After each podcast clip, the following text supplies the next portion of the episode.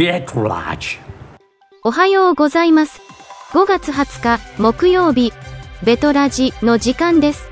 今日は今週の気になるとして、ベトナム人材専門家の加藤正史さんが、ベトナムで地下鉄ができたら何が起こるについて語ります。では、加藤さん、よろしくお願いします。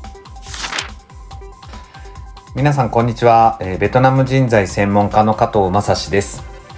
本日は、えーベトナムの地下鉄が開通したらどうなるというようなお話をしたいと思います。えーベトナムはあ2022年23年ようやく、えー地下鉄が開通ハノイホーチミンとともに開通予定です。そこで何が起きるのかということなんですがえ日本が初めて地下鉄を開通したという時期というのは実は100年前の1917年になりますのであまり経験している方は少ないと思います。そこで、えー私自身が、えー実は、えー中国の上海に留学をしていた時に同じようなことが起こりました。1995年に上海で、えー初めて地下鉄が開通しました。同じ、えー社会体制そして、えー国のポジショニングとしても同じような、えー経済を中心として発達している、えーエリアというところのお話をシェアしていたして、えーイメージをしてもらえればなというふうに思います。まず、えー中国の上海で、えー1995年に地下鉄が初めて起こったあの通った時に起こったのはまず人の移動の、えー動線の変化です。えーもうこんな田舎に地下鉄の駅ができて大丈夫かなというところにできたんですが、えーそれまで、えーその当時中国上海で非常にポピュラーであったバスとあとえあの自転車そしてあと、えーバイクですねその通勤の、えー手法が、えー一転しました。えーまず、えーそこにたくさんの、えー駅の周辺に田舎の何もなかった周辺に、えーレジデンスがたくさん建ちましたそしてそこで、えーそこからそこまで、えー行く人のために、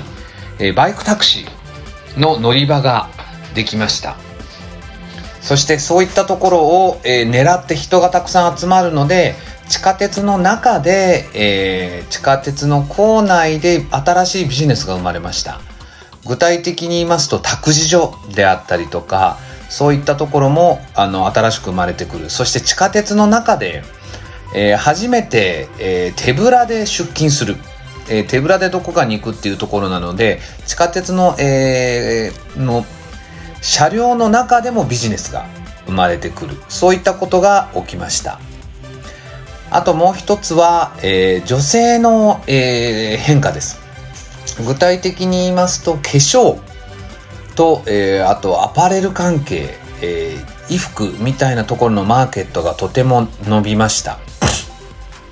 やはりそれまでは、えー化粧しても、えーバイクだったり、えー自転車という形でなかなかこううまくこう維持ができなかったものが、えーもう、えー地下鉄に乗って出勤が可能ですのでそのまんま、えー朝からメイクをしたまま出社が可能になってくる。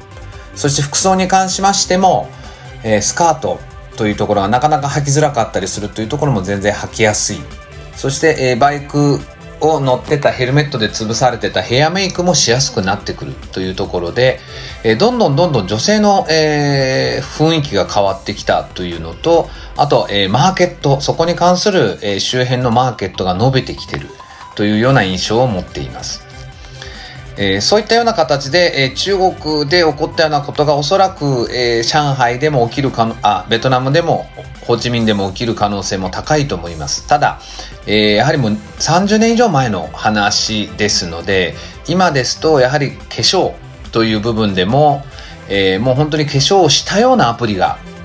出てきてあったりとか昨今の、えーコロナ禍のリモートワークの普及という形で人の動線がそこまで変わるのかというところは分かりませんが一つの参考にしていただければなというふうに思います。本日のベトラジウィークリーは以上になります。最後まで聞いていただきありがとうございました。では、来週月曜日にまたお会いしましょう。